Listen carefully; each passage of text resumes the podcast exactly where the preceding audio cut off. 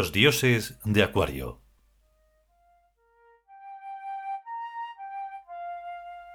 Vigésimo capítulo. Día Yomide.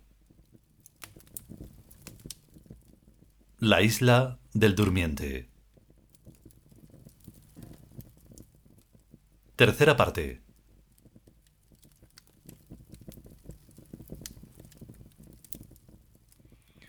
Casi mejor el templo. Así estaremos más tranquilos, sin un tercero que incordie. Soy colocó la pieza. Inmediatamente se vieron rodeados por todas partes por un frenético ballet de romanos con espadas brincando a más y mejor. Yaui saltaba como una merluza encorsetado en una coraza de acero de la época, mientras que Soy iba de guerrero galo o algo así, con una muy corta y cuidada barba.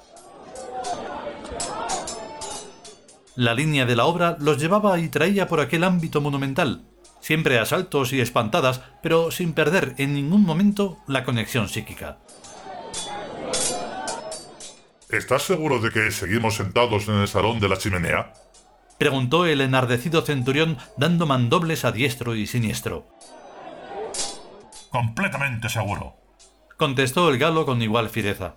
El sagrado fuego de la patria que arde en el altar no es otro que el de la chimenea. ¿Y de dónde ha salido tanta gente? El centurión iba a todas partes seguido de una cohorte de soldados bailarines, unos con vistosos lábaros y los más con espadas, que parecía que iban a comerse el mundo. El galo, en cambio, brincaba a su aire, solo y acosado por doquier. Son los simples objetos de la habitación, respondió el galo saltando violentamente de costado para evitar ser alcanzado por una cuchillada mortal del centurión. ¿Y las espadas qué son? ¿Palillos de dientes? Son conceptos romanos que toman materialidad del sector fenoménico. Las espadas probablemente están hechas del brillo de los vasos en que estamos bebiendo. Decía el galo hecho una furia pero su forma y demás es la objetivación de los conceptos que estamos tratando y utilizando en nuestra conversación. Canalla romana, no me venceréis. Y la verdad es que la inmensa caterva de soldados, mucho bailar, pero de efectivos tenían poco. Casi todo el trabajo tenía que hacerlo el centurión.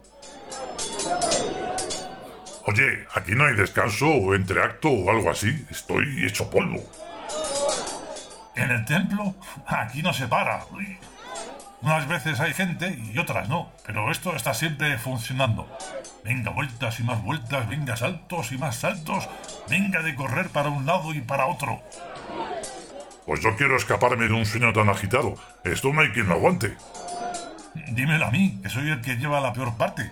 Para que se acabe el sueño, tienes que matarme. Es lo que estoy intentando hacer media hora, pero pero tú te escurres. Porque está en el guion. Yo soy el héroe y el guapo. En cuanto me mates, se acabó la fiesta. Pues yo tampoco estoy nada mal, con tanto acero inoxidable y mira, mira, mira qué músculos. Una difícil elección, pero a plazo fijo. La cara B del disco está terminando. Lo deduzco de que esto está que arde. A los costados del inmenso salón del templo, las sacerdotisas se retorcían desde los dedos a los tobillos, dando muestras inequívocas de lo preocupadas que estaban. Eran las galas. Anda ya y no seas pesado, deja que me luzca y de la clave. Total, es de mentirijillas. Nada de mentirijillas, tío, que esto es muy serio. No es solo el sueño de un ballet.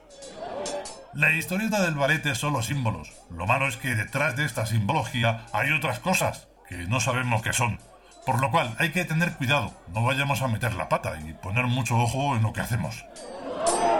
No podemos hacer otra cosa que seguir el guion. ¿Te imaginas el descalabro que habría si no lo hiciéramos? Lo que me imagino es que esto es una trampa como otra cualquiera, en el buen sentido de la palabra. Un test, una prueba de selección, algo que según resolvamos nos conducirá a una linealidad o a otra. Pero yo tengo que matarte antes de que se acabe el disco, como todo el mundo sabe. Ahí está la gracia, en las muy sutiles diferencias con que puede hacerse algo inevitable. Universos paralelos divergentes, chaval, para que aprendas. El galo en un momento dado se detuvo en seco y abrió los brazos, sonriendo en forma de Y. El centurión le hundió la espada en el pecho hasta la empuñadura y a continuación la retiró tinta en sangre. Contra lo previsto, el galo no se taponó la herida con las manos. Ello no afectaba ni al ritmo de la música ni al de los movimientos, sino que fue oscilando el tronco y los brazos como un árbol bajo una tempestad poderosa, pero normal, y derrumbándose como un águila que descendiera a tierra hacia su presa. Y dime tú ahora si esto es acabar conmigo. En cuanto el galo estuvo en tierra, todo cambió.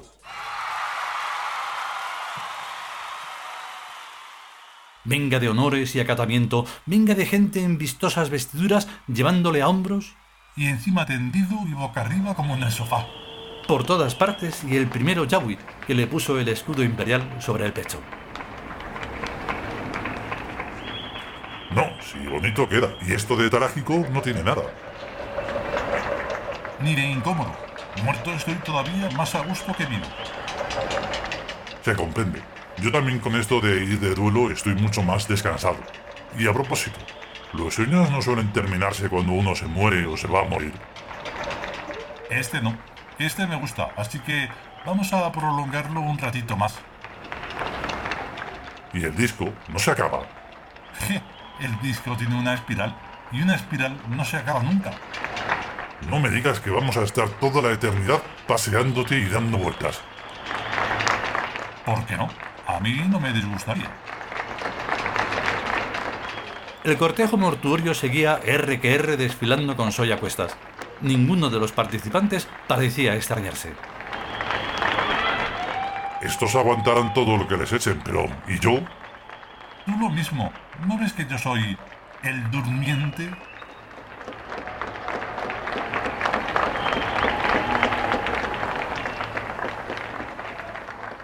Continuará.